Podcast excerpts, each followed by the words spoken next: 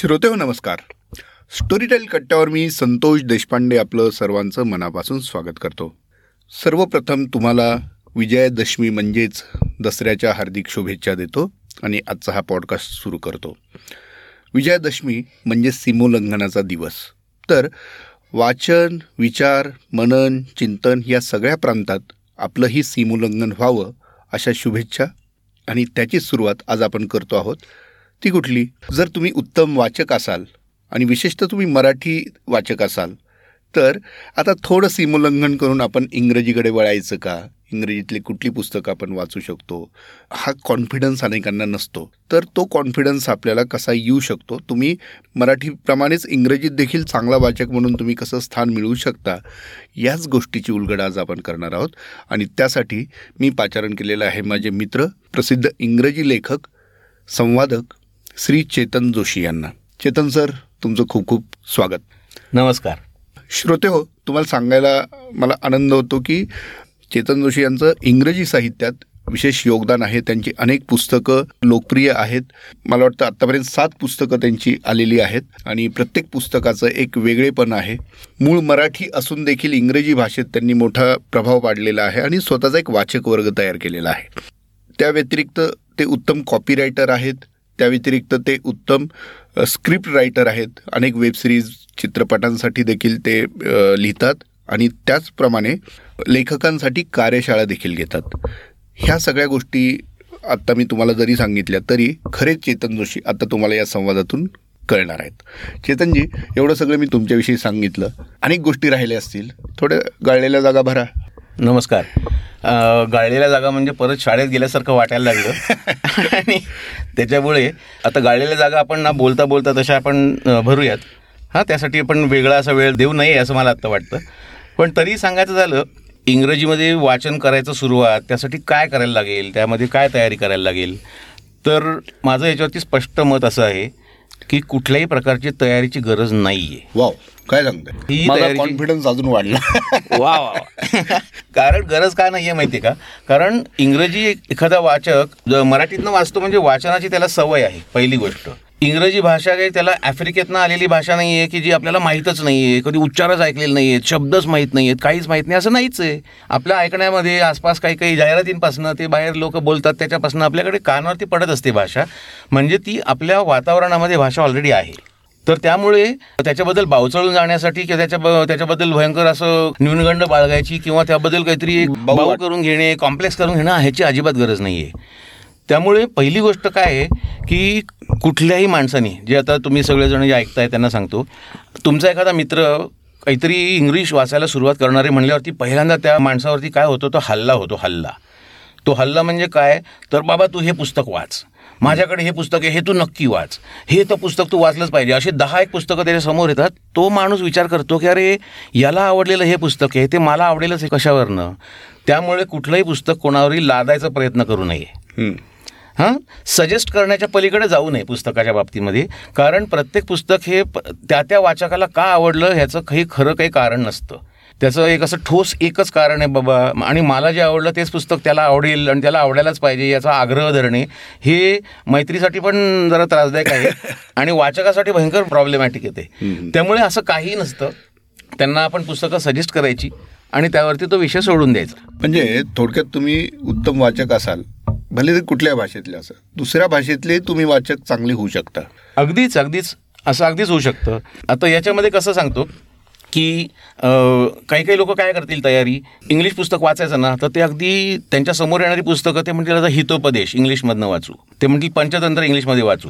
पण जर हा जो मुलगा माणूस मुलगी जर ती वीस एकवीस बावीस वर्षाची असेल तर ती हितोपदेश आणि जातक कथा आणि पंचतंत्र वाचायला लागल्यावरती ते त्या वयासाठी नाही आहे लगेच वाचण्यासारखं. म्हणून त्याचा इंटरेस्टच डेव्हलप होणार नाही. बरोबर. आणि त्यामुळे तो एखाद्या पुस्तकातले चार पाच पानं वाचेल आणि सोडून देईल.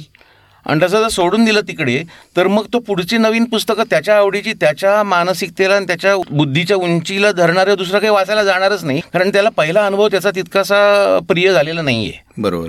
तर तुम्ही दुसऱ्या कुठल्याही भाषेमधली पुस्तकं वाचू शकता. म्हणजे मी इंग्लिशबद्दल बोलीन कारण बाकीची आपल्याला भाषा निदान कानावर तरी पडायला पाहिजे. तसं नसतं. त्यामुळे कुठलं पुस्तक प्रिस्क्राईब करू नये आणि कुठलं पुस्तक प्रिस्क्रिप्शन म्हणून वाचू नये. आणि कुठल्याही गोष्टीचा अट्टाहास नको की हे मला वाचलंच पाहिजे. कारण जगामध्ये इतकी पुस्तकं आहेत आणि चांगली चांगली खूप पुस्तकं आहेत की वाईट पुस्तकं वाचत बसण्यासाठी वेळ घालवायला आपल्याकडे नाहीच येतो. बरोबर. नाही आपण त्याकडे वळूया की मग कुठली पुस्तकं वाचावीत कशी वाचावीत हे तर तुम्ही सांगालच. पण महत्वाचं म्हणजे इंग्रजी साहित्यातलं वेगळेपण काय आहे की ज्यामुळे तुम्ही आग्रह करू पाहता लोकांना की तुम्ही इंग्रजी जरूर वाचा. अशा काय गोष्टी इंग्रजी साहित्यात दडलेल्या आहेत की ज्याच्यात आपण खरं तर डोकून पाहायला हवं? हां हा मस्त प्रश्न आहे.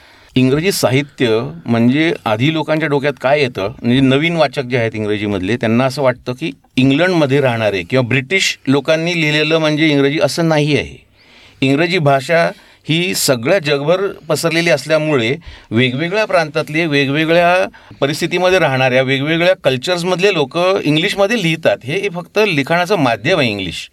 त्यामुळे तुम्ही एखाद्या जर्मन रायटरचं इंग्लिश पुस्तक वाचू शकता.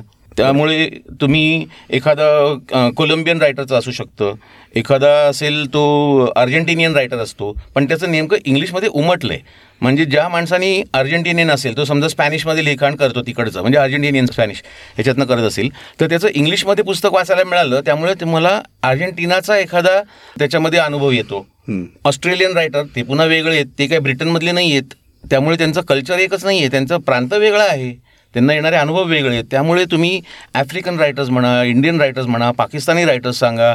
तुम्ही कुठल्याही देशातले कुठल्याही म्हणजे जगातल्या कुठल्याही देशावरती बोट ठेवा. त्यातलं ट्रान्सलेटेड पुस्तक तरी इंग्लिशमध्ये मिळेल. बरोबर. ही मुभा इंग्लिशने आपल्यापर्यंत आणली आहे म्हणजे त्यांना सगळ्या पुस्तकांना ट्रान्सलेट इंग्लिशमध्ये होत असल्यामुळे तुम्हाला अख्ख्या जगाचं वाचन तुम्ही इंग्लिशमधनं करू शकता. बरोबर. असं त्यातला मुद्दा. आता तुम्ही सांगितलं त्यावरून मला आता आठवलं ते असं की तुम्हाला माहितीच आहे की स्टोरी टेल जवळपास एकतीस देशांमध्ये कार्यरत आहे. आणि मध्यंतरी किंवा अनेक वर्ष स्टोरीटेल एक प्रयोग करत आलेला आहे की इंटरनली स्टोरीटेलचे जे बेस्ट ओरिजिनल्स आहेत त्या त्या भाषेतले ते इतर भाषांमध्ये देखील त्यांनी आणले म्हणजे. उदाहरणार्थ स्टॉकहोम व्हायरस म्हणून जर पुस्तक असेल. ते मग मराठीमध्ये पुणे व्हायरस म्हणून आलेलं आहे हो म्हणजे थोडक्यात एक प्रकारचं हे माध्यमांतर भावानुवाद ज्याला तुम्ही म्हणू शकता असं करून ऍक्च्युली तो विषय तुम्हाला तुमच्या भाषेत समजतो असे पण प्रयोग स्टोरी टेलनी केलेले हो, आहेत हो. पण तुम्ही म्हणताय तसं की इंग्रजी साहित्य मात्र एक युनिव्हर्सल त्याला एक फ्रेम असल्यामुळे. आपल्याला ते जवळ करतं जगाच्या त्याचबरोबर असं आहे का की इंग्रजीकडं आपण भाषा म्हणून नुसतं पाहिलं पाहिजे? म्हणजे भाषा याचा अर्थ असा की त्याचा अभ्यास केला पाहिजे मग त्याचं व्याकरण आपण शिकलं पाहिजे. का फक्त आपलं डे टू डे एक मीडिया म्हणून किंवा एक लँग्वेज म्हणून फक्त त्याच्याकडं पाहायला पाहिजे? लँग्वेज ऑफ इन्स्ट्रक्शन म्हणून पाहायला पाहिजे. माझ्या मते ना या दोन्हीचं उत्तर तुम्हाला एका याचं देतो मी की जसं मातृभाषा आपण वेगळी बसून शिकत नाही ना तशी इंग्रजी की आता तुम्ही मला सांगा आपण इंग्रजीकडे येऊच यात बऱ्याचशा लोकांना हिंदी कसं येतं? ऐकून ऐकून. ऐकून ऐकून येतं. हिंदी गाण्यांमुळे येतं हिंदी सिनेमांमुळे येतं. हिंदीची पुस्तकं किती वाचलीत अभ्यासाची शाळेतली? आणि त्याच्यामुळे हिंदी येतं आपल्याला असं आपण आता सुद्धा म्हणू शकत नाही इतक्या सहजपणे. अगदी खरं अगदी खरं तसंच इंग्लिश सुद्धा आपल्या वातावरणात आहे.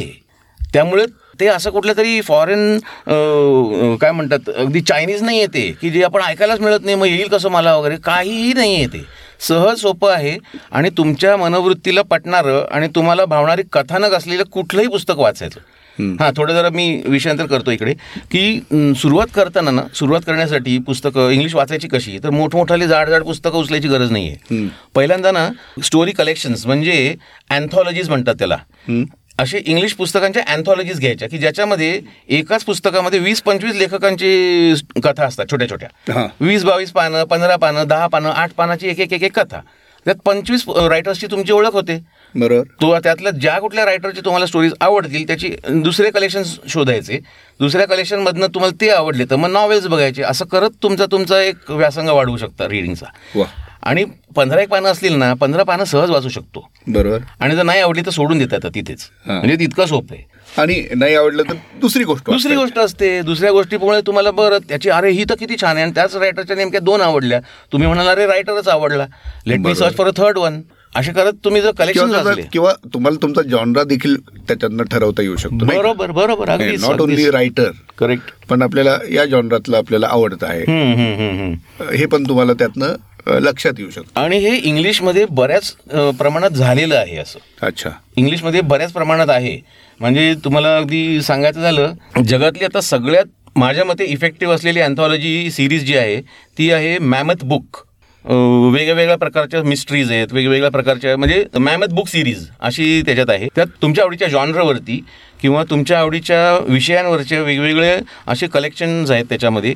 आणि पंचवीस ते तीस तीस रायटर्सच्या आतमध्ये सगळे कलेक्शन्स असल्यामुळे तुम्हाला तेवढे वेगवेगळ्या प्रकारच्या रायटर्सचं स्टाईल्सची पण तुमची ओळख होते. आणि त्यातलं कुठली तुम्हाला रुची कशाची आहे ना ते बघायला चान्स मिळतो त्याच्यात. ओके हां तर मॅमथ बुक सिरीज ही सगळ्यात माझ्या मते the highest recommendation I would give for that okay नाही आता मी तो प्रश्न विचारणार होतो की एक्झॅक्ट मग काय करायचं वगैरे. तर तुम्ही आता ती सिरीजच सांगून टाकली की याच्यातला तुम्हाला आवडणारा जॉनरा तुम्ही आधी घ्या आणि पुढे जावा. म्हणजे मला मिस्ट्री आवडत असेल तर मिस्ट्री काय स्टोरीज असतील तर ते मी ॲक्च्युली रेफर करू शकतो तिथे.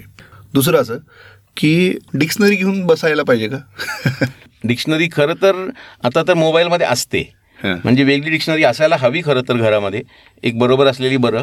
पण त्याचा सारखा जर वापर व्हायला लागला तर वाचनातली लिंक जाऊ शकते. त्यामुळे जे जे तुम्हाला वाटतं ना की अरे हा शब्द सुंदर आहे तर तो एकदा शब्द बघून घेतला म्हणजे आता I am not getting into lecture mode पण तरी सांगतो थोडक्यात जो शब्द तुम्हाला समोर येतो तुमच्या आणि तुम्हाला क्युरिओसिटी निर्माण करतो की अरे ह्याचा अर्थ काय असेल? आणि संदर्भांमधनं जर लागत नसेल अर्थ तरच डिक्शनरीकडे जायचं. ओके. संदर्भातनं लागत असेल ना तो शब्द कुठेतरी लिहून ठेवा फक्त बारीकसा. आणि नंतर मग चेक करा तुमच्या गुगलवरती करा किंवा डिक्शनरीमध्ये करा पण ते नंतर करा. पण वाचनाचा फ्लो घालवून तसं करू नये. म्हणजे वाचनाचा आनंद आधी घ्या. येस त्या आनंदाच्या आड जर तो शब्द येत असेल तरच तो शोधा. हां. किंवा तुर्तास बाजूला ठेवा आणि नंतर त्याचा अर्थ करेक्ट करेक्ट करेक्ट करेक्ट अगदीच अगदीच. बरोबर ना? हो. ही काही लहान मुलं नसतात वाचणारी. नाही तुम्ही अगदी छान निरीक्षण नोंदवलं कारण आम्ही थांबलो बऱ्याचदा त्याच्यामुळेच. त्या शब्दाचा अर्थ लागत नाही मग तर डिक्शनरी शोध हे करत तोपर्यंत तो जो फ्लो होता कुठेतरी तो डिस्टर्ब होऊन गेला. आणि मग जरी त्या शब्दाचा अर्थ लागला तरी तो कथेचा अर्थ. लागत नाही. कथेचा अर्थ लागत नाही. अगदीच. आता हे सगळं झालं. तुम्ही एक उत्तम लेखक आहात इंग्रजीतले लेखक आहात. मराठी पण तुम्ही उत्तम बोलता आणि व्यवहारात आहे मराठी आपल्याकडे आहेच आहे. मला एक इथं एवढं सगळं तुम्ही आता सांगितलं त्याच्यावरून जाणून घ्यायला एक आवडेल. तुमचा स्वतःचा इंग्रजी वाचनाचा प्रवास कसा होता? स्वतःचा इंग्रजी वाचनाचा प्रवास म्हणजे शाळेमध्ये आमच्या प्रचंड मोठी लायब्ररी होती. हां. माझी शाळा सेंट विन्सेंट हायस्कूल पुण्यातच आहे. पुण्यातल्या नावाजलेल्या शाळांपैकी एक. तिथली लायब्ररी अतिशय मी म्हणतो रिच होती. ओके. आणि आजही तिथे शाळेत गेलो ना मी म्हणजे आता त्या शाळा सोडून आता जवळजवळ तर चाळीस वर्ष झाली असतील. आजही ती लायब्ररी मला मोठीच वाटते. म्हणजे लहानपणी मोठी वाटायची आणि आता लहान झाली असं नाही झालेलं. सगळी जगभरातली भारी भारी क्लासिक्स म्हणा भारी भारी प्रकारची पुस्तकं त्यानंतर त्याच्यानंतर शॉर्ट स्टोरीजचे कलेक्शन्स आणि हे सगळे तिथे असायचे. आणि आमचे टीचर्स आणि आमचे लायब्रेरियन आमच्याबरोबर बसून तुला काय आवडतं? तुला कुठलं दिलेलं पुस्तक चांगलं आहे वगैरे? अशी आम्हाला क्युरेटरी हे द्यायचे काम त्याच्यात. म्हणजे क्युरेशन करून पुस्तकं सिलेक्ट करून द्यायची. हा त्यामुळे एक अतिशय चांगला भाग झाला. माझे वडील धुळ्याचे ते खेड्याला राहायचे आणि तिकडनं त्यांना इंग्रजी नाही येत नसलं तर काय प्रॉब्लेम होऊ शकेल? ह्याच्यामुळे त्यांचं नेहमी या गोष्टीकडे ते अलर्ट असायचे की आपल्या मुलाला ह्या प्रकारच्या अडचणी यायला नको. म्हणून ते घरामध्ये कायम वाचनाचं त्यानंतर घरात नेहमी पुस्तकं आसपास पडलेली असायची. ते कुठलं ना कुठलं तरी इंग्लिश पुस्तक म्हणा मराठी म्हणा वाचन करत असायचे. ते वाचन असेल तर मग माझ्यासमोर इंग्लिश पुस्तकं असतील तर मी इंग्लिश वाचीन. अशा याच्यातनं त्या गोष्टीचं एक वातावरण असल्यामुळे ते झालं सगळं. त्यानंतर माझा एक लहान असताना कॉलनीमध्ये एक मित्र होता माझा त्यावेळेचा की ज्याच्याकडे स्वतःची घरामध्ये मोफत लायब्ररी होती. त्याच्यातनं मला मराठी पुस्तकांची पण ओळख झाली. ओके. आता मी नावं घेत नाही बसत सगळ्या सगळ्या पुस्तकांची पण म्हणजे कारण सगळ्यांना माहिती आहेत ती. त्यावेळची जी कुठली पुस्तकं असतील ती अगदी फास्टर फेण्यापासून सगळी. तर ती पुस्तकं तिथनं वाचायला मिळाली. त्यामुळे मला इंग्लिश आणि मराठी यातला फरक असा कधी करावासा वाटला नाही. भेदभाव नाही. वाचन हे महत्वाचं आणि मला वाटतं आत्ताही तुम्ही तेच सांगताय की भेदभाव न करता तुम्ही वाचा. खरंच आहे. मी एक आता थोडंसं सांगतो की आता ह्याच्यात आपल्या इथं थोडं जरा विषय जरा गंभीर होऊ शकतो की मराठी म्हणल्यानंतर तुम्ही इंग्लिश वाचताच कसे? असे म्हणणारे पण असतात लोक काही काही. पण माझं म्हणणं असं आहे की मराठी आणि इंग्लिशमध्ये भांडणं असायला त्या काय सासू सुनं नाही आहेत का?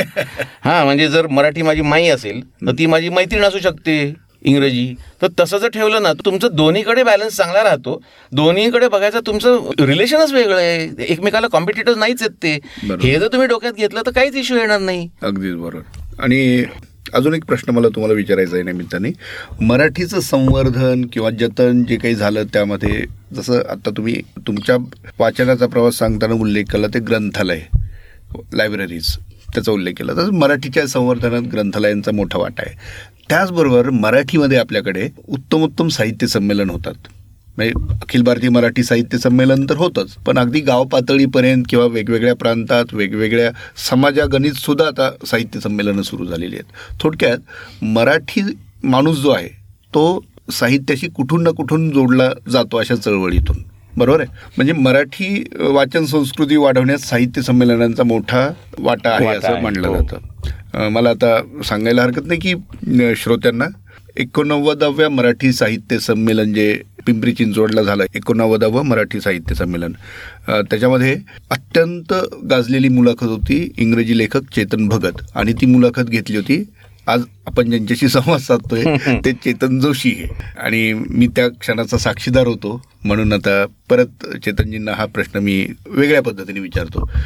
तुम्ही पाहिलेलं आहे की मराठीचं जतन करण्यासाठी किंवा ते मराठीचा जागर होण्यासाठी साहित्य संमेलनांची भूमिका मोठी आहे. इंग्रजीच्या बाबतीत काय चित्र आहे? म्हणजे इंग्रजीतही अशा स्केलचे साहित्य संमेलन होतात किंवा होऊ लागली आहेत पूर्वी काय होतं आता काय होतं? आणि या त्यांच्या त्या साहित्य संमेलनांमधून किंवा लिट फेस्टमधनं खरोखर वाचकाला काही मिळतं का? वाव. अशा प्रकारची साहित्य संमेलनं होतात. त्यांना लिटरेचर फेस्टिवल्स म्हणतात. आणि म्हणजे अशा प्रकारचे जबरदस्त काय काय अनुभव तिथे मिळतात. म्हणजे सगळ्यात मोठे मोठे फेस्टिवल्स म्हणजे जयपूर लिटरेचर फेस्टिवल जे जयपूरला होतं आणि जयपूरबरोबरच अ, इतर ठिकाणी पण होतात. जयपूर लिटरेचर फेस्टिवल आहे त्यानंतर द हिंदू लिटरेचर फेस्टिवल आहे त्याच्यानंतर आता तर प्रांताप्रांतात झालेले आहेत. बेंगलोर लिटरेचर फेस्टिवल असते पुणे लिटरेचर फेस्टिवल आहे केरळ आहे. केरळ लिटरेचर फेस्टिवल आहे अक्षरशः भूतानला पण होतात आणि कुठेही कुठे होतात. आता तिथलं वातावरण आणि आपल्या इथलं साहित्य संमेलनातलं वातावरणातला फरक फक्त एक आहे की तिकडे ना क्रॉस कल्चरल लोक भेटतात. सगळ्यांची फक्त एकच भाषा अशी कनेक्टेड असते ती म्हणजे तिथली वाचनाची भाषा. म्हणजे त्यांच्या संस्कृतीची भाषा ती नसेलही. बरोबर. म्हणजे कोणीतरी गुजराती माणूस आहे कोणी पंजाबी आहे कोणी फॉरेनर्स असतील फॉरेनर्स सुद्धा खूप असतात तिकडे. त्यांची कॉमन भाषा कुठली आहे? कॉमन कनेक्शनचं पॉईंट काय तर तो त्यांची भाषा आहे. ती कुठला? तर इंग्लिश. त्यामुळे English is the connecting language over there आणि बाकी त्यांचा प्रांत त्यांचं कल्चर त्यांच्या बाकी राहणीमान वगैरे हे सगळं वेगवेगळं असतं. आणि त्याच्यामध्ये राजकारणाचा तितका फारसा हे काय म्हणतात त्याला त्याची. पगडा नसतो. तिकडे. अत्यंत लिबरल सगळं वातावरण असतं. आणि it is really like a festival म्हणजे आपल्याकडे थोडंसं एक शक्ती प्रदर्शनासारखं असतं किंवा एक प्रभाव दर्शवण्यासाठी असतं. जनमानसावर एक प्रतिमा निर्मितीसाठी सुद्धा संमेलनांचा थोडासा नाही म्हटलं तरी वापर होतो. साहित्य संस्था देखील सर्वतोपरी प्रयत्न करत असतात की आमच्याकडचं जे संमेलन आहे ते आम्ही यशस्वी करून दाखवतो. मग त्याचा टर्नआउट किती होतो काय होतो याच्यावरती लोकांचं लक्ष असतं. पण तरी अल्टिमेटली त्याचा फायदा आपल्याकडे वाचकांना होतोच. आणि हे सगळं लक्षात कशात नाही तर तिथं होणाऱ्या ग्रंथविक्रीतून. करेक्ट बरोबर आहे? हो. इंग्रजी लिट फेस्ट जे असतात अशा लिट फेस्टमध्ये देखील काय म्हणतो आपण त्याला? मेजरमेंट. मेजरमेंट मापदंड तर बरोबर आहे. तिकडे सुद्धा मोठ्याच्या मोठे असे जसं मराठी साहित्य संमेलन असं च्या इथं जसं ग्रंथाचे अख्खे असे सगळे स्टॉल्स लावलेले असतात तसेच तिकडे सुद्धा असतात. जयपूर लिटरेचर फेस्टिवलला मी सगळ्यात जास्त बघितलं. आणि तिथे माझंच पुस्तक लिटरली युअर्स नावाचं एक पुस्तक माझं ते जयपूर लिटरेचर फेस्टिवलच्याच वातावरणावरती लिहिलेलं होतं. हो. म्हणजे त्या कथानकामध्येच जयपूर लिटरेचर फेस्टिवलमध्ये घडणारं कथानक अशी ती ती कथा नॉवेल आहे. आणि त्या पुस्तकाचं तिथे लॉन्चही झाला आणि त्या पुस्तकाची तिकडे विक्री पण अत्यंत जबरदस्त झाली. आणि मला वाटतं तुम्ही या लिट फेस्टमध्ये पण पार्टिसिपेट होत हो. असता. पुस्तकाचा हा पुस्तकाचा माझा लॉन्च झाला तिथे माझं म्हणजे I was a speaker over there तिथं अतिशय चांगला रिस्पॉन्स मिळाला. विक्रीसाठी तिकडे पुस्तकांची अरेंजमेंट कशी असते या विक्रीच्या ह्याच्यामध्ये ना ते पण फार महत्वाचं आहे. म्हणजे जसं आपण आता एखाद्या मॉलमध्ये बघितलं कुठल्या गोष्टी कशा विकल्या जाव्या यासाठी त्याच्या त्या सगळ्या दृष्टीपथात कशा पडाव्या? हां हां हां. यासाठी त्याची एक मांडणी असते एक ठराविक. बरोबर. हा कुठे कुठली गोष्ट ठेवली तर सगळ्यात लवकर दिसेल. त्यानंतर त्या पुस्तकाकडे लक्ष पहिलं कसं जाईल? या प्रकारची त्याची मांडणी असावी त्याची सगळी त्या प्रदर्शनाची. हा डिस्प्ले सगळा इतका सुंदर केलेला असतो की त्यामुळे प्रत्येक गोष्टीला हायलाईट व्यवस्थित होतं. हे तिथे त्याला वेगळा विचार केला जातो तिथे. म्हणजे पब्लिशर प्रमाणे पुस्तकांचं अरेंजमेंट वगैरे असं नसतं तिकडे. ओके. पुस्तकांच्या प्रमाणे सगळ्या गोष्टींचं अरेंजमेंट असतं. म्हणजे जॉनर वाईज वगैरे असं. तुम्ही मग मराठी लोकांना रिकमेंड कराल की अशा लिट फेस्टला त्यांनी अगदी? अगदी. आपल्याच भारतात होतात ना. आपल्याला कुठे जायचं? परदेशात उठून जायचं असेल तर तिकडेही बरेच आहे. मी नाही बघितलेलं बाहेरचं. पण आपल्या इथलं हे प्र हे आपल्या इथलंच आहे. आणि तिथे येणारे सगळे भारतातलेच लोक खूप आहेत तिकडे. बरोबर. हां आणि उलट असं काहीतरी बघितलं ना तर चार गोष्टी अजून आपल्याला प्रश्न पडतील वेगळे जे आता पडत नसावेत तर ते. पडू शकतील. चार गोष्टींची उत्तरं मिळतील जी आता आपल्याला नसतील माहिती आपली चुकीची असतील काही समजा समजुती त्या बदलतात आणि वेगवेगळ्या प्रकारचे लोक भेटतील तिकडे असं म्हणजे इनफॅक्ट मला तर अशाच एका प्रदर्शनामध्ये मला पब्लिशर भेटला माझा ज्यांनी अॅनिमल पॅलेट नावाचं पुस्तक पब्लिश केलं. जे तिथंच पुन्हा लॉन्च झालं जयपूर लिटरेचर फेस्टिवलमध्ये हा, अशा प्रकारचे कोण कोणाला भेटतील यू नेवर नो पुस्तकांचा आपण उल्लेख करतो आहोत प्रदर्शनांचा करतो आहोत. आणि हे एक वाचन संस्कृती या निमित्ताने जोपासली जात आहे असंही आपण बोलतोय. हे करत असताना आता टेक्नॉलॉजीने मागच्या एक पाच वर्षामध्ये जे काही बदल केलेले आहेत आपल्याकडे बदल आणलेले आहेत त्याच्यात एक मोठा बदल आहे ते म्हणजे ऑडिओ बुक्स किंवा पॉडकास्टिंगकडं एक मोठा कल वाढतो आहे विशेषतः तरुणांचा. याच्याकडे तुम्ही कसं पाहता? हे कॉम्प्लिमेंटरी आहे आपल्या वाचन चळवळीला का थ्रेट आहे? तुम्ही कसं पाहता?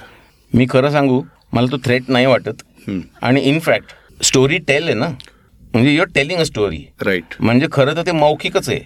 म्हणजे लिखाणाचं इन्व्हेन्शन व्हायच्या आधी शोध लावण्यापेक्षा म्हणतो लिखाणाचं हे सुरुवात करण्याआधी सगळ्या स्टोरीज सांगितल्याच जायच्या. बरोबर. नाही आणि आपण हे लहानपणापासून ऐकूनच वाढलेलो आहोत ना. आपल्याला ही पहिली गोष्ट वाचून नाही आपण पाहिली आपण ऐकलेली आहे. म्हणजे एखाद्या माणसाचं तुम्ही कसं म्हणता he's a good story teller right story writer या नंतर आलेला शब्द आहे. त्यामुळे मौखिक असलेली गोष्ट अजिबात माझ्या मते हे करत नाही कुठल्या गोष्टीला कम्पीट करत नाही ते एकमेकाला कॉम्प्लिमेंट करतील. म्हणजे कसं होईल की समजा मी आता स्टोरी टेलवरतीच एखादी कथा ऐकली आणि मला ती फार आवडली. मी म्हणेन पण अरे हा स्पीड खूप आहे मला हे रिटेन करायचं आहे तर मी एखाद्या वेळेला म्हणेन की याची मी आता प्रिंटेड कॉपी सुद्धा घेईन. राईट एखादं प्रिंटेड असेल तर म्हणे अरे ह्याच्यामध्ये मला ना म्हणजे आता गंमत सांगतो की जर एखादं पुस्तक तुम्ही वाचताय त्यातलं समजा मराठी पुस्तक आहे तर त्याच्यामधला लहेजा तुम्हाला समजत नाही ते कुठल्या एका वेगळ्या प्रांतातला आहे. मराठी महाराष्ट्रातलाच पण वेगळा प्रांत आहे. तर त्यातला नेमका लहेजा कळत नाहीये. पण स्टोरी टेलवरती ऐकलं त्याचं तुम्ही ऑडिओ व्हर्जन तर तुम्ही म्हणाल अच्छा हा शब्द असा उच्चारतात होय. हो म्हणजे लेखी याच्यामध्ये जे उच्चाराची जर जिथे एक्सप्लोरेशन होत नाही ते ऑडिओमधनं होतं. बरोबर. ऑडिओचा स्पीड तुम्ही एकदा बघितला तुम्ही म्हणाल अरे नाही हे मला वाचायला पण पाहिजे समोर कसं दिसतं ते बघायचे त्यामुळे हे एकमेकाला कॉम्प्लिमेंटच करतील. आणि दुनियादारी सारखी पुस्तकं त्याचं द्योतक आहे. आपल्या वेळी तरुण पिढीमध्ये पॉप्युलर होती दुनियादारी हम्म. शिरवळकरांची. खरं आहे हो. नंतर आताच्या पिढीमध्ये पिक्चर पॉप्युलर झाला. पण त्याचा परिणाम असा झाला पिक्चर पाहिल्यानंतर अनेकांनी दुनियादारी परत विकत घ्यायला सुरुवात केली आणि त्यांनी ती वाचून काढली. वा वा वा हो. म्हणजे असं एक एकमेकाला ते पोषकच असतं त्या गोष्टी. बरोबर.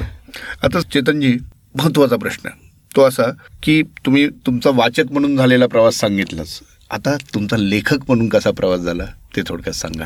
विशेषतः तुमचं इंग्रजीतलं लेखन त्याचे आलेले काही अनुभव पहिलं पुस्तक कसं आलं पुढची पुस्तकं कशी येत गेली रसिकांनी किंवा वाचकांनी ते कशी स्वीकारली त्याच्यातले काही अनुभव. जसं मी सांगितलं की माझा सगळ्यात पहिली पुस्तकं वाचायचा जो अनुभव होता तो म्हणजे माझ्या लायब्ररीतनं मिळालेल्या पुस्तकं शाळेतल्या. त्यानंतर घरामध्ये असलेल्या पुस्तकातनं. त्यातनं इंग्लिश रायटर्सचं मी आणि इंग्लिश आणि मराठी हे माझं एका एक पुस्तकं वाचन चालू होतं तेव्हा. आणि लक्षात काय आलं की इंडियामधले रायटर्स म्हणजे भारतातले म्हणतो मी मराठी असं नाही म्हणते स्पेसिफिकली त्यांच्याकडे बरीच रेंज आहे पण ते सगळं बरंचसं फमिलियर होतं. बऱ्याचशा गोष्टी त्यातल्या आपल्या आपल्याशा वाटतात आपल्याला माहीत असतात असं वाटलं. आणि बाहेरचे जे परदेशातले वाचले काही काही लेखक तर त्या लेखकांचं मला लक्षात आलं की त्यांच्याकडच्या कल्पनाशक्ती याला जास्त जोर आहे. आपल्याकडे भावनिक शक्तीला जोर आहे. भावनिक असेल ते आध्यात्मिक असेल म्हणजे I am not getting into philosophy किंवा ह्या ह्याच्यामध्ये जात नाही आता मी. पण त्यांच्याकडच्या कथांमध्ये ना कल्पनेला जास्त जोर देऊन त्याच्यावरती ठाशीव पद्धतीने त्याला एक जॉनर बनवून आता त्याच प्रकारच्या कथा मी लिहिणार असं तिकडे होतं. आणि मी म्हणलं तिकडे की एक लेखक आहे त्यांनी हॉरर स्टोरीजच लिहून त्याचं साम्राज्य तयार केलं. दुसऱ्यांनी मर्डर मिस्ट्रीज लिहून त्याचं एक त्याच्यामध्ये एक मोठं राज्य तयार केलं. तिसऱ्याने अजून सायन्स फिक्शनच्या केल्या हे केलं ते केलं. मी म्हणलं अरे आपल्याकडे तितकी व्हरायटी नाही आहे. आपल्याकडे डेप्थवाल्या स्टोरीज आहेत. हां. त्या कुठे कमी नाही होत. पण अशा प्रकारच्या वेगवेगळ्या जॉनर्समध्ये लिखाण आपल्याकडे तेवढं नाही जाणवलं मला. हे मी लहानपणचं सांगतोय माझ्या. नंतर बरेच बदलली परिस्थिती. आणि त्यावेळी भारतीय लेखक होते? होते होते होते. पण ते वेगळ्या प्रकारचे लिहायचे. ते म्हणजे माणसाला माणसाशी जोडणारे विषयांबद्दल होते ते. माणसा माणसामधले द्वंद्वावरचे विषय होते. सायकोलॉजिकल होते मेंटल होते डोमेस्टिक प्रॉब्लेम्सचे असतील किंवा सोशल सिच्युएशनचे असतील पण ह्या प्रकारचे विषय होते पण हे मर्डर मिस्ट्रीज वगैरे अशा प्रकारचं फारसं लिखाण नव्हतं तितकं. तर मी म्हणलं की अरे हे सगळे बाहेरचेच लोक बाहेरचे झेंडे लावतात आपल्याला तर ती भाषा अवगत आहे. म्हणलं मग आता मला इंग्लिशमधनंच लिहून हे दाखवायचं आहे की इंडियामध्ये सुद्धा अशा प्रकारचे वेगवेगळ्या प्रकारचे थॉट्स लिहू शकतो. इंडिया म्हणलं ती फक्त माळा जपतात आणि त्यांच्या त्यांच्या घरातल्या गोष्टी लिहितात असं नाहीये. बरोबर. हे माझ्या डोक्यामध्ये बसलं. म्हणून मी म्हणलं आपण फॅन्टसीज लिहायच्या आपण मर्डर मिस्ट्रीज लिहायच्या आपण हॉरर स्टोरीज लिहायच्या आपण सरियल स्टोरीज लिहायच्या आपण जे जे म्हणून जॉनर माझ्या डोळ्यासमोर येतील किंवा माझ्या वाचनात आले ज्या प्रकारचे त्या प्रकारची एक एक तरी कथा लिहायची. असं करत करत करत करत मी स्टोरीज लिहित गेलो. कधी छापल्या जातील मला नव्हतं माहिती हां. पण मी लिहित गेलो सगळ्या. आणि त्याच्यातनं माझं पहिलं पुस्तक आलं that is blind man's buff त्याच्यानंतरचं पुस्तक त्याच्या जोडीचं पण पाच वर्षानंतर आलं. त्याचं नाव आहे कॉकटेल कार्निवल कॉकटेल म्हणजे टी ए एल ई टेलवाला कॉकटेल हां स्टोरीज स्टोरीजचं मिक्सचर असलेलं कॉकटेल ह्या दोन पुस्तकांचा संच मिळून त्याच्यामधनं माझ्या मते शेहेचाळीस स्टोरीज आहेत. ज्याचे सगळे जॉनर्स वेगवेगळे आहेत. ओ आणि त्याच्यामध्ये मग ॲनिमल स्टोरीज पण आहेत. त्याच्यामध्ये मग सरियल स्टोरीज आहेतच. त्यानंतर सायकोलॉजिकल ड्रामावाल्या स्टोरीज आहेत. अशा वेगवेगळ्या प्रकारच्या कथा ज्या खरं तर वेगवेगळ्या प्रकारच्या कप्प्यांमध्ये जातील. प्रत्येक कथेचा एक वेगळा कप्पा असू शकेल पण त्या एकत्र ह्याच्यामध्ये एक बुकेसारखं झालं ते. अशा प्रकारचं झालं. आणि माझं पुस्तक जेव्हा आलं म्हणजे मी आधी एक तर वाटलं होतं की हे असे वेगवेगळं असं भेळपुरीसारखे वेगवेगळ्या कथा लिहिलेल्या आहेत ते कोण बाबा छापेल काय? आणि सगळ्या वाकड्या तिकड्या विषयांच्या होत्या. हां. अशा सगळ्या लिहिल्या. म्हणजे एका याच्यात काय होती स्टोरी तर प्रेम हे जर रेडिओ ॲक्टिव्ह असेल तर काय होऊ शकतं? ओके हां दुसरी कथा काय होती? तर त्याच्यामध्ये एक- एका माणसाचं हृदय चोरीला जातं. म्हणजे ऍक्च्युली एखाद्या हाईस्ट सारख्या स्टोरीमध्ये हृदय चोरीला गेले तिथं किती जण होते? तिथे हां मग कोण कोण कोणावरती संशय घ्यायचा? मग त्याच्यामध्ये शोधत पिदत ते सापडतं. अशा प्रकारच्या वेगवेगळ्या स्टोरीज एका स्टोरीमध्ये काय प्लॅनचेटचा वापर करून एखाद्याचा मृत्यू घडवून आणता येईल का? ओ असे काही वेगळे वेगळे प्रकारचे विषय होते सगळे. आणि मी म्हणलं ह्या स्टोरीजना आपण आपल्याला थांबायचं नाही आहे आता हे आपल्याला आता ही स्टोरी झेपेल का आपल्याला लिहायला जमेल का? काही नाही होत. सगळं बरोबर जमतं सगळं लिहायला. असं करत करत करत लिहित गेलो आणि त्यातनं पहिला त्यातनं मी एक निवडल्या पंचवीस कथा त्याचा ब्लाइंड मॅन्स बॉफ झाला आणि दुसऱ्या ह्याच्यातनं ती झाली. आता त्याच्यानंतर ह्यातल्याच काही कथा होत्या ज्या ॲनिमल्सवरच्या होत्या. या ॲनिमल स्टोरीज होत्या. त्याच्यावरनं माझा मित्र तेजस मोडक म्हणून चांगला रायटर आर्टिस्ट आहे. तर त्याच्याबरोबर कोलॅबरेट करून त्याची चित्र आणि माझ्या कथा असं आम्ही एक चांगलं ग्राफिक बुक तयार केलं. त्याचं नाव आहे ॲनिमल पॅलेट म्हणजे ॲनिमल प्लॅनेटसारखं वाटतं ते थोडंसं. पण ॲनिमल पॅलेट म्हणजे चित्राचं जे पेंट्स त्याच्यावरती करतात मिक्स करतात त्याला पॅलेट म्हणतात ना. असं ते animal palette we like the title मग त्याच्यावरच्या कथा मग ते पब्लिश झालं. ते पब्लिश झालं जयपूर लिटरेचर फेस्टिवलमध्येच पब्लिशर तिथंच भेटला होता आम्हाला तिथला. तर ते सगळं तिथं जमून आलं. तर ते झालं. जयपूर लिटरेचर फेस्टिवलच्या सगळा माहोल बघून तो इतका वेगळा होता इतर सगळ्या ठिकाणी जे काय पाहिलं त्याच्यापेक्षा की त्या सेटअपनीच मला असं म्हणलं अरे इथं कथा घडली पाहिजे एक. आणि त्याच्यातनं सुचलं literally yours okay. So literally yours ही एक प्रेमकथा आहे. जी जयपूर लिटरेचरच्या माहोलमध्ये म्हणजे साहित्याचा माहोल सगळीकडे आहे त्याच्यामध्ये सगळ्या रायटर्सचा उल्लेख येतो. त्यावेळेस जे जे भेटले म्हणजे इकडनं गिरीश कर्नाड चाललेत तिकडनं चेतन भगत आले त्याच्यानंतर इकडच्या बाजूनी शशी थरूरच काहीतरी म्हणाले मग जावेद अख्तर इकडून. असे वेगवेगळे सगळे लिटररी कॅरेक्टर्स हां शोभा डे असे आणि काही काल्पनिक लेखक असे सगळे एकत्र येतात आणि तिथं ती प्रेमकथा कशी घडते त्या कथेचं सगळं आम्ही लिखाण केलं. या कथेचं एक महत्त्वाचा पॉईंट मला सांगासा वाटला की ही आता एक प्रेमकथा असल्यामुळे ना मी असं बघत होतो एकट्याने मला लिहायची नव्हती. मला त्यातलं जे फिमेल कॅरेक्टर आहे त्यासाठी मला एक फिमेल व्हॉईस हवा होता. हां. हां बरेच लोक असे करतात लेखक की बाबा म्हणजे मेल आणि फिमेलचं दोन्ही एकानेच लिहिलं ते तसं सशक्तपणे करणारे पण आहेत. पण मला असं वाटलं की एक ऑथेंटिक फिमेल व्हॉईस असावा तिकडे. म्हणून माझी एक रायटर फ्रेंड आशा फ्रान्सिस म्हणून आहे शी बँगलोर बेस्ड रायटर आहे. तर तिला मी कल्पना सांगितली. तिला विचारलं म्हणलं तू जयपूर लिटरेचर फेस्टिवलला गेली आहेस का? ती म्हणली हो गेली आहे बघितलेलं वगैरे. म्हणलं त्याच्यावरती एक लव्ह स्टोरी लिहायची लिहिशील का? मी इकडे पुण्यामध्ये ती बँगलोरला आम्ही ऑनलाईन चॅप्टर शेअर करून हे करून त्याच्यातनं. आम्ही लिटरली युअर्स सगळी निर्मिती केली. खूप भांडलो आम्ही फोनवरती त्याच्यावरनं. की मी लिहिलेलं ती खोडायची तिने लिहिलेलं मी खोडायचो. असं करत करत खूप ते करत ते झालं पुस्तक. आमचं. त्याचा पण लॉन्च तिकडेच झाला. आणि आता त्यानंतर दोन आदिवासी पुस्तकं लिहिली. आदिवासी माहोलवरती मेळघाटमध्ये सेट केलेली दोन स्टोरी दोन नॉवेल्स आहेत त्या. तर त्या याचं लिखाणासाठी मी तिथे काही दिवस जाऊन राहिलो काही आठवडे इनफॅक्ट आणि तिथनं जे काय अनुभव मिळत गेले त्या ह्याच्यावरनं ते दोन पुस्तकं केली. अँड मेळघाट स्माइल्स नावाचं एक आहे. तर त्या ह्याच्यामधनं डायरेक्टली लिटरेचर फेस्टिवल्सपासून ते आदिवासी पाडे त्यातलं पूर्णपणे वेगवेगळे प्रकारचे अनुभव त्याच्यात मिळाले आणि त्यामुळे लिखाणातले फ्लेवर पण बदलले. म्हणजे विविधता. विविधता विविधता. खरंच. विविधता जपली गेली. हो हो हो. आणि मला वाटतं तुमच्या पुस्तकांची नावं साधारण तशीच आहेत किंवा त्याच त्याच्यात त्या टोनकडे जातात. राईट. ब्लाइंड मॅन बफ असेल किंवा त्यानंतर कार्निवल असेल. Cocktail carnival Cocktail झालं. म्हणजे हे सगळ्या रंगांना एकत्र सामावून घेणाऱ्या ह्या सगळ्या गोष्टी आहेत. असं. म्हटलं तर चुकीचं ठरणार. नाही नाही चुकीचं नाही ठरणार. कारण मला असं वाटतं ना की जेवढा लेखक अख्खं पुस्तक लिहिण्यासाठी वेळ देतो. त्याच्यामध्ये तो डोकं लावतो तेवढंच माझ्या मते टायटलसाठी पण द्यायला पाहिजे. बरोबर. नाही त्याच्यामुळे ही अत्यंत वेगळी आणि थोडीशी चौकटी बाहेरची टायटल्स वाटतात. तशी जरा चांगलं. आणि अर्थातच ती त्यातल्या कथा देखील आपल्याला त्याचं दर्शन घडवतील. मग मी हा प्रश्न तुम्हाला विचारू इच्छितो या सगळ्या पार्श्वभूमीवरती की हे सगळं झालं टायटल्स वेगळी आहेत आउट ऑफ बॉक्स वाटतात आणि कथाही तशाच असतील अर्थात. पण हे सगळं जरी आपण लेखक म्हणून तुम्ही तयार केलं तर पुढचं दिव्य असतं काम. ते म्हणजे त्याचं पुस्तकामध्ये रूपांतर होणं म्हणजे ते रिअलाइज होणं पब्लिश होणं. यासाठी पब्लिशर लागतो. पुस्तक पब्लिश झाल्यानंतर ते वाचकांपर्यंत पोहोचणं तितकंच महत्वाचं आहे. ह्या सगळ्या प्रोसेसमधला अनुभव काय होता? पब्लिशर कसे मिळाले आणि वाचकांकडून स्वागत कसं झालं? आता पब्लिशर मिळाले कसे? ते म्हणजे ना एखाद्या मुलीला या तिचा बॉयफ्रेंड कसा मिळाला? किंवा एखाद्या मुलाला त्याची म- मुलगी कशी मिळाली बायको म्हणून होण्यासाठी इतकं ते अवघड आहे सांगणं. त्याला कुठलाही फॉर्म्युला नाही आहे आपल्याकडे तसं नाही आहे बाहेरसुद्धा नाही आहे पण त्यासाठी ना तुम्ही हे लिहित असल्यामुळे लिखाणाच्या माहोलमध्ये असता. हां. आणि अगदी मी पहिलं पहिल्या पुस्तकाचं सांगतो.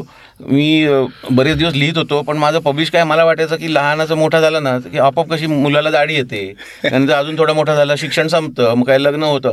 इतकं ते सोपं नाही येते त्यामुळे मला असं वाटायचं लिहितोय ना आपण तर कधीतरी पब्लिश होईल. तर तसं काही होईना. मित्रांना सांगायचं स्टोरीज अशी लिहिली तशी लिहिली काय काय सगळं चालायचं. आणि शेवटी एका मित्राने लाज काढली माझी. मला म्हणलं अरे तू एवढे दिवस लिहितोयस वगैरे. तुझं पब्लिश बिब्लिश काय आपाप होणार आहे असं वाटतं का काय तुला?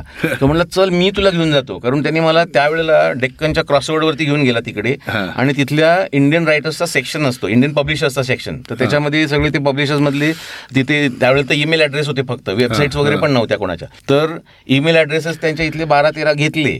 ते घेऊन मी अक्षरशः म्हणजे त्यांनी लिहिले पुस्तक का मी लिहिले पुस्तक त्याचा इंटरेस्ट जास्त माझ्यापेक्षा असं वाटायला लागलं. म्हणून मग घरी आलो आणि त्याचे आभार मानले मी. त्याच्यावरती एक नंतर एक ईमेल लिहिली आणि म्हणलं आपण समजा चुकीची लिहिली असेल ईमेल बाबा मी रायटर आहे मी असं केलं आहे मी आज पुस्तक असं वगैरे माहिती द्यायला गेलो मी. आणि समजा पब्लिशरनी रिजेक्टच केलं ही पद्धत चुकीची आहे. म्हणजे just by reading the email if they reject the whole proposal तर काय होईल. म्हणून मी बारापैकी फक्त सहा जणांना पाठवलं. माझ्याकडे स्टोरीज लिहिलेल्या तुम्ही बघाल का. तर त्या सहापैकी तीन जणांचं उत्तर आलं की दाखवा. वा. आणि त्या तीन जणांच्या उत्तरापैकी तिघांना पाठवलं त्यातल्या एकाने हो म्हटलं संपला विषय. त्या तसं माझं पहिलं पुस्तक पब्लिश म्हणजे झालं. त्या मित्रांनी जर तुम्हाला तिथे घेऊन गेला नसता तर आज इंटरव्ह्यू होत नसता. तर ते झालं. आणि मग नंतर त्याच पब्लिशरने दुसरं पुस्तक केलं. एक पुस्तक तर मी माझं मीच पब्लिश केलं कारण त्याच्यामध्ये बरीच कॉन्ट्रोवर्सी होऊ शकली असती. लिटरली युअर्सचं ते आमचं आमच्याच ओळखीच्या आमच्या मित्राच्या पब्लिशिंग हाऊसकडनं केलं ते. आणि दॅट्स नॉट अ प्रॉब्लेम म्हणजे self publishing is also a very valid idea to get to people तर काही प्रॉब्लेमच नाही आहे काही. तर तसं एक पुस्तक केलं.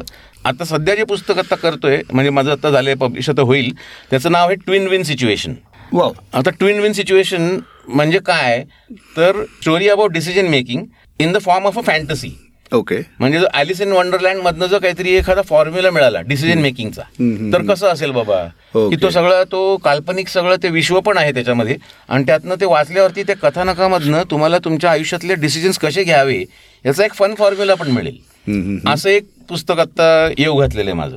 कधी येते आता ते सहा महिन्यापासून येतच आहे. हळूहळू येतंय ते. त्यामुळे येईल पण ते आता. आणि आता त्याचं आता फायनल त्यांचा लेआउट वगैरे झालेला आहे सगळं झालेलं आहे. आणि आय थिंक या वर्षाच्या एंडच्या आत येईल ते. ओके म्हणजे तो आला की मग आम्ही वाचायचा निर्णय घेऊ लगेच. हो लगेच लगेच. कारण डिसिजन मेकिंग वरती. येस येस डिसिजन मेकिंग वरच. येस आता तुम्ही सांगितलं छान की स्वतः देखील पुस्तक तयार करता येऊ शकतं सेल्फ पब्लिशिंग सारख्या माध्यमातून. त्या ह्याच्यातनं मला हा प्रश्न सुचला. तो असा की मराठी लेखक आहे मी. ठीक आहे मी चांगलं लिहितो असं मला तरी वाटतंय माझ्या वाचकांनाही वाटतंय. अशा केसमध्ये मग माझं जर लेखन त्याला त्याचा अपील वाढवायचं असेल तर इतर भाषांमध्ये देखील आलं पाहिजे. मराठी लेखकाला स्वतःलाच आपलं पुस्तक इंग्लिशमध्ये आणायचं असेल किंवा आणावंसं वाटत असेल. तर त्यांनी स्वतःवरती काय मेहनत घ्यायला हवी? हा जरा अवघड प्रश्न आहे. कारण आता त्या माणसाला त्याचं लिखाण मराठीमध्ये करत असल्यावरती त्याला हे माहिती आहे त्याची काय रीच आहे स्वतःची. त्याच्या कुठे कुठे ड्रॉबॅक्स असतील ते त्याला कव्हर करता येतील मराठीतले. हां हे सगळं आहे.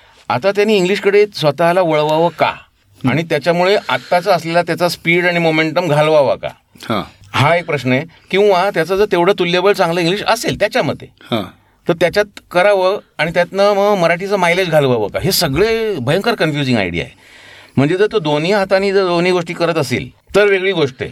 म्हणजे मी मराठीतनं म्हणजे डायरेक्ट दो, दोन्ही भाषांमध्ये तुम्ही स्ट्रॉंग असणं ही तशी दुर्मिळ गोष्ट आहे. दुर्मिळ गोष्ट आहे आणि मायामध्ये आज ती गरज नाहीये. हां. आता गंमत काय माहिती का? की लेखकाची सगळ्यात मोठी स्ट्रेंथ कुठली आहे? भाषा ही नंतर आली. त्याचे विचार करायची पद्धत. बरोबर. म्हणजे his power of thinking and expression ही महत्वाची आहे. जर समजा एक जर हातातली गोष्ट घालवली आणि दुसरी मिळवायचा प्रयत्न केला तर ते मॅजिक गेलं जर काय तर काय करायचं? बरोबर. हां ज्याला असं वाटतंय की तो तेवढा कम्फर्टेबली शिफ्ट होऊ शकतो तर त्यांनी करू दे. म्हणजे मी मराठीतनं कविता करू शकतो. त्या कुठल्या लेवलच्या ते मला नाही माहिती. बरोबर. आणि ते करायच्या ह्याच्यामधनं मी आत्ता ज्या माझ्याकडनं चांगल्या सुचू शकतील स्टोरीज त्याच्यामधली स्ट्रगल घालवायची गरज नाही आहे माझं म्हणणं असं आहे ज्या माणसाची तुमची नाळ जुळते किंवा त्याच्याशी त्याच्याशी तुमची फ्रिक्वेन्सी जुळते ना अशा माणसाशी कोलॅबरेट करावं आणि त्यांनी इंग्लिश व्हर्जन लिहावं. ओके म्हणजे मी असं म्हणत नाहीये की मराठीमध्ये लिहिणाऱ्या माणसाला इंग्लिश लिहिता येणार नाही. हा असं अजिबात त्याच्यात म्हणणं नाही थॉट प्रोसेसचा आणि ह्याचा तो मी. म्हणतोय- तुम्ही कुठल्या भाषेत विचार करताय? हा म्हणजे हा बरोबर आहे. म्हणजे जर समजा तुम्ही मराठीतनं जेवढं न्यूअन्सेस त्यातले जे मांडू शकता बारकावे तुम्ही जेवढे नोंदवू शकता नेमकं इंग्लिशमध्ये तितकं नसेल समजा जमत. नसेल समजा म्हणतोय मी. तर काय होईल की तो ते बोथट लिहायला लागेल कुठेतरी. आणि नंतर त्यालाच तितपत इंग्लिशचं तेवढं त्याची पकड नसल्यामुळे त्याला तेही छान वाटायला लागेल. आणि म्हणून त्याचं काम रिजेक्ट होण्याचे पण चान्सेस असतात. बरोबर. आणि आत्ता तर माहिती का इतकं लिबरल झालं सगळं की तुम्ही कुठल्याही भाषेतलं इंग्लिशमध्ये ट्रान्सलेट झालं तर तुम्हाला ते इंग्लिशमध्ये ट्रान्सलेट झाल्यावरती इंग्लिशला अवेलेबल असलेली सगळी प्राइजेस मिळू शकतात. बरोबर. कशाला आपण लांब जातोय? तमिळमधलं पुस्तक कुठलं आहे पेरुमल मुरुगनचं. मुरुगनची सगळी पुस्तकं त्यांनी तमिळमध्ये लिहिली. आता तमिळमध्ये लिहिलेली पुस्तकं इंग्लिशमध्ये आल्यावरती झालं ना. जगप्रसिद्ध झालाच तो. म्हणजे तो जगाच्या सगळ्या कोपऱ्यांपर्यंत पोहोचला. पोहोचलाच आहे. रायटरचा मुद्दा काय आहे की त्याचं सगळं लिखाण सगळीकडे पोहोचलं पाहिजे. बरोबर. मग माझं म्हणणं तिकडे फोकस असावा. तुम्ही तुमच्या भाषेमधलं लिहा तुम्हाला जेवढं वाटेल तेवढं इंग्लिशमध्ये लिहा. पण मग त्याच्यातनं ते बेस्ट असूच शकेल ह्याची गॅरंटी नाही देऊ शकत. आता हेच बघा ना माझी सगळी पुस्तकं मी इंग्लिशमध्ये लिहितो आणि सगळी पुस्तकं मराठीमध्ये ट्रान्सलेटही झालेली आहेत पण त्यातलं एकही पुस्तक मी स्वतः ट्रान्सलेट केलेलं नाही आहे माझं मराठी वाईट आहे म्हणून नाही पण मला असं वाटतं की त्या भाषेमध्ये लिहिताना मराठीमध्ये लिहिताना ज्या प्रकारचा कमांड त्या भाषेतल्या रायटरला असायला हवा तो आत्ता तरी मला वाटत नाही की माझ्याकडे आहे आणि तो मिळवायच्या प्रयत्नामध्ये माझी अजून चार इंग्लिश पुस्तकं लिहायची राहून जातील. त्यापेक्षा मी असा विचार करतो की I would rather collaborate with a person who basically writes in Marathi. म्हणजे वासी बेंद्रेंसारखी एखादीच व्यक्ती असू शकते की जी कन्नड आणि मराठी दोन्हीकडे महाकवी म्हणून मिळवली हां. नाही का. अशी खूप तुरळक उदाहरणं आहेत. गडबड कुठे होते ना? की मी बेस्ट बॅट्समॅन पण होणार आणि बेस्ट बॉलर पण होणार. गरज नाहीये. करायचं असेल प्रयोग म्हणून करायला अजिबात हरकत नाही नाहीतर आमच्या इरफान पठाण सारखा व्हायचा. चॅपल गुरुजींनी त्याच्यावरती अनेक प्रयोग केले. हां. आणि तो नेमका काय आहे हे आम्ही विसरून अरे गेलो. अरे अरे की आत्ताची परिस्थिती अशी आहे की एखाद्या भाषेत तुम्ही लिहिलेलं आहे त्याला एक इंग्लिश तितका तुल्यबळ ट्रान्सलेटर जर मिळाला. आणि हे तर आव्हान माझं म्हणणं आहे की इंडियातल्या सगळ्या लोकांनी हे करायला पाहिजे की एका भाषेतल्या लेखकांनी दुसऱ्या भाषेतल्या लेखकाला लेखक म्हणून भेटावं आणि ट्रान्सलेटर म्हणून नाही. आणि तुझं माझ्या भाषेत मी आणतो. माझं तुझ्या भाषेमध्ये कसं येईल ते तुझ्या कोणीतरी दे मला. असं करून जर केलं तर ते it will be absolutely great collaboration वा वा ही खूप सुंदर सूचना आहे. हा म्हणजे मला माझी कशाला स्ट्रेंथ घालू आणि काहीतरी तिसरं करायला जाऊ? आणि आवड म्हणून करायचंय तर करा. बरोबर. म्हणजे जर समजा आता पु ल देशपांडे म्हणले असते तेव्हा की बाबा मी आता इंग्लिशमध्ये पण लिहितो आणि ते लिहीन आणि लिहिल्यानंतर ते म्हणतील की तितकं चांगलं झालं आहे किंवा तितकं चांगलं झालं नाही आहे मग प्रॉब्लेम काहीच नाहीये. पण त्यासाठी तुमची चार पाच वर्ष वाया घालवायची किंवा खर्ची घालवायची असं करण्याऐवजी जर असं केलं म्हणजे थोडे पुलं पुलं म्हणून वाचावेत आणि उडहाऊस उडहाऊस म्हणून हा. आणि मग कसं होतं की दोन्ही भाषा कॉम्पिटिटर्स नाही आहेत ही गोष्ट. आणि एका भाषेत लिहिलं की भारी आणि दुसऱ्या भाषेत लिहिलं की नाही असं अजिबात नाहीये. ते. चांगलं उमटलं का हे महत्वाचं आहे? तुमचं लिहिलेलं वाक्य वाक्य वाजलं का? हे महत्वाचं आहे. ते जर भारी झालं तर मग काय भाषा काय लोक म्हटले अरे हे कुठल्या भाषेतलं आहे? अच्छा मराठीतलं मला नव्हतं वाटलं मला नव्हतं माहिती. Okay good. ते शेवटी श्रेय कुठे जाणार आहे? लेखकाकडे जातं आणि त्याचा जो कोलॅबरेटर आहे. त्या दोघांना मिळतं ते श्रेय. अगदीच अगदीच. असं आहे. वा. चेतनजी खूप छान तुम्ही आता ह्या सगळ्या गोष्टी उलगडून दाखवल्या. आणि जिथं आवश्यक आहे तिथं तुम्ही तुमची ठोस मतं देखील मांडली. आणि ते अर्थात त्याच्यामागची तळमळ ही होती की तुम्ही लेखक म्हणून कसं चांगल्या पद्धतीने पुढं जायला हवं. त्याच्यावर कुठलंही आवरण तुम्ही टाकू नकात. आहेत तसे पुढे या. बरोबर? आता जाता जाता शेवटचा प्रश्न. स्टोरीटेल कट्टा मराठीतला अत्यंत लोकप्रिय पॉडकास्ट आहे. सर्वदूर म्हणजे जगभरातली मराठी लोक या पॉडकास्टची दर आठवड्याला वाट पाहत असतात. आज आपला हा जो काही संवाद झाला त्याच्यानंतर अनेकांच्या मनात असं नक्की आलं असेल की हे सगळं तुमचं ऐकलं खरं आम्हाला आता सुरुवात करायची आहे. आम्हाला काही पुस्तकांची नावं सुचवा. तुम्ही कुठल्या इंग्रजी पुस्तकांची शिफारस कराल की जे श्रोत्यांनी जरूर वाचायला हवीत किंवा मिळाली तर ऐकायला हवीत? तुमच्याकडे सगळेच प्रश्न अवघड आहेत. हां एकही प्रश्न सोपा साधा नव्हता. हां त्याबद्दल म्हणजे धन्यवादच अगदी. तर आता याच्यात गंमत कशी आहे की अशी दहा बेस्ट अशा कुठल्या प्रकारची पुस्तकं नसतात कारण प्रत्येक माणसाची वृत्ती वेगवेगळी आहे. बरोबर. तरीही सांगेन मी की पहिल्यांदा इंडियन इंग्लिश रायटर्सची पुस्तकं वाचा. इंडियन इंग्लिश रायटर्स म्हणजे कोणापासून सुरुवात? तर अगदी तुम्ही म्हणाल की अरे ही तर सगळी नावं ऐकली आहेत बरं मी म्हणतो नावं ऐकली आहेत ना आता पुस्तकं पण वाचा. एक म्हणजे R K Narayan Swami and friends आणि हां हे ती हे प्रिस्क्रिप्शन्स नाही आहेत हं, मगाशी सांगितल्याप्रमाणे. हे रेकमेंडेशनसुद्धा नाही आहेत. हे तुम्ही बघायचं. तो कुठल्या बुकशॉपमध्ये गेल्यावरती तुम्हाला दिसलं वाटलं वाचावं असं वाचायचं. नाही वाटलं तर परत शेल्फमध्ये ठेवायचं आणि पुढे हलायचं. हां तर त्यातले एक आर के नारायण दुसरे आहेत ते मनोहर माळगावकर. त्यानंतर अजून एक जण आहेत ते म्हणजे मुलकराज आनंद. त्याच्यानंतर आत्ताचं चेतन भगतचे काही पुस्तकं वाचा. काही वेळेला असं होऊ शकतं की ते कथानक तुम्हाला की कुठल्या प्रकारे कसं भावतं काय नाही हे तुमचं तुम्ही शोधायचं. हे सगळ्याच रायटर्सचं म्हणतोय मी. त्याच्यानंतर तुमच्या मानसिक वयाला मॅच करणारं तुमच्या आवडीनिवडीला मॅच करणारीच पुस्तकं वाचायची. आणि सुरुवातीला मी इंडियन इंग्लिश रायटर्सचं का म्हणलं? अजून पण रायटर्स आहेत म्हणजे आमिष त्रिपाठी. त्याच्यानंतर अश्विन सांगी पण आहे पण मी म्हणेन की पुस्तकांचा शोध आहे ना हा असा टेन बेस्टचा नाही आहे खरं. म्हणजे मी माझंही पुस्तक वाचा म्हणेन. मग तुम्ही म्हणाला हा फार सांगतोय काहीतरी. तर तसं पण नाही आहे so it is not about certain names it is about your own choice तुम्ही जे मराठीत वाचताना पुस्तकं त्यातल्या पॅरल इंग्लिश कुठली मिळतात ते बघायचं. हां. हे त्यातलं मेन आणि तुम्हाला जर मर्डर मिस्ट्रीज आवडतात मराठीतल्या तर तुम्ही इंग्लिशमधल्या वाचायला लागा. मग इंग्लिश मर्डर मिस्ट्री रायटर्स आहेतच की. बरोबर. माझा मित्र आहे सलील देसाई एक रायटर आहे. त्याचे बरेच मर्डर मिस्ट्री झाल्यात त्या तिकडे वाचा तुम्ही. त्यानंतर अजून एक सांगीन. तर कंटेम्पररी इंडियन इंग्लिश रायटर्सपैकी एक सोनिया चंद्रचूड नावाची रायटर आहे. तिची पुस्तकं छान आहेत. त्यानंतर मंजिरी प्रभू म्हणून एक आहेत. त्यांची पुस्तकं चांगली आहेत. त्यानंतर कविता काणे नावाच्या आहेत. त्यामागे त्या मागे आय थिंक टाइम्स ऑफ इंडियाशी असोसिएटेड होत्या. त्यांचे पण बरेच आहेत. आता हे मायथॉलॉजीशी कनेक्टेड आहेत काही आहेत ते सुपर नॅचरल स्टोरीशी कनेक्टेड आहे काही मर्डर मिस्ट्रीशी कनेक्टेड आहेत काही चिल्ड्रन्स रायटिंगसाठी कनेक्टेड आहेत. असे वेगवेगळे जॉनरमधले इंडियन रायटर्स आहेत. आता इंडियन रायटर्स वाचा का म्हणतोय ह्याच्यामधनं की बेसिकली भाषा जरी वेगळी असली तरी माहोल तर माहिती आहे. हां. मग माहोल माहीत असला ना की फक्त भाषेचा संबंध आहे जे आत्ता तुम्हाला थोडे दिवस नवीन आहे. मग ते वाचायला सुरुवात झाल्यावरती तुम्हाला कळेल की अरे बरंचसं मला संदर्भातनंच कळतंय.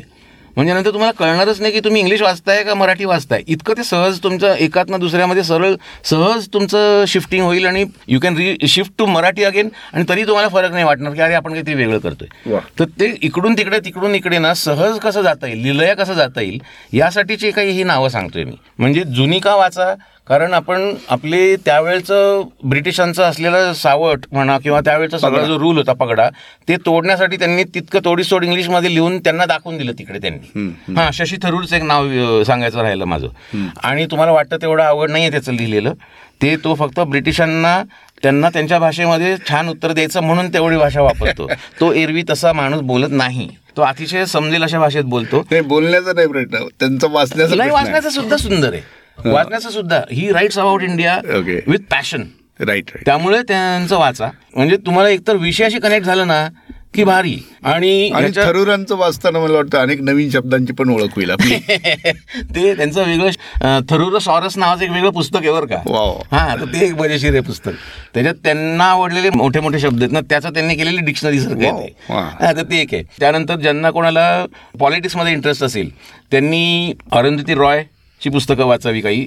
नॉन फिक्शनमध्ये जर म्हणाल तर Tavleen Singh is a very good writer त्याच्यानंतर मगाशी सांगितल्याप्रमाणे एक चांगले रायटर म्हणजे किरण नगरकर. आता ह्या सगळ्या प्रकारच्या ह्याच्यातनं नेमकं कुठल्या रायटरचं कुठलं पुस्तक तुम्हाला आवडेल ह्याचं काहीही सांगता येत नाही.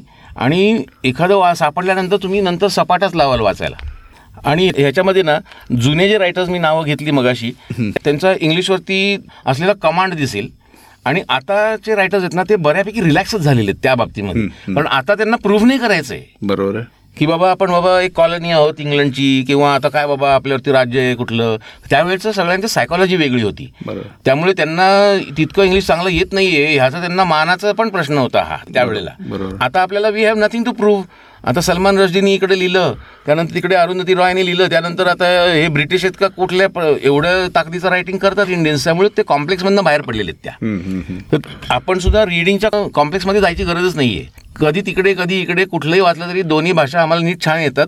या बेसिक कॉन्फिडन्सनी सुरुवात केली आणि आडले शब्द तर आहेतच ना डिक्शनरीज आहेत गुगल आहे बऱ्याच गोष्टी आहेत. बरोबर. त्यामुळे सगळ्या याच्यातनं तुम्हाला मार्ग आहेच.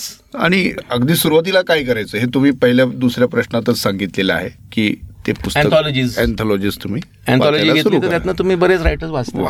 तर मित्रांनो हे होते आमचे मित्र चेतन जोशी आणि त्यांच्याकडनं आज आपल्याला इतक्या काही टिप्स मिळाल्या आहेत की आता मला हा पॉडकास्ट संपल्या संपल्या एक कुठलंही मिळेल ते इंग्लिश पुस्तक हातात घेऊन वाचायला सुरुवात करावी असं वाटतं आहे. आणि चेतनजी खरोखर तुम्ही वेळात वेळ काढलात आणि अत्यंत तळ- तळमळीने आणि मनापासून ही सगळी माहिती दिली. मला माहिती तुम्ही वर्कशॉप्स घेता अनेक गोष्टी लेखक नवीन घडवता वाचकही घडवता.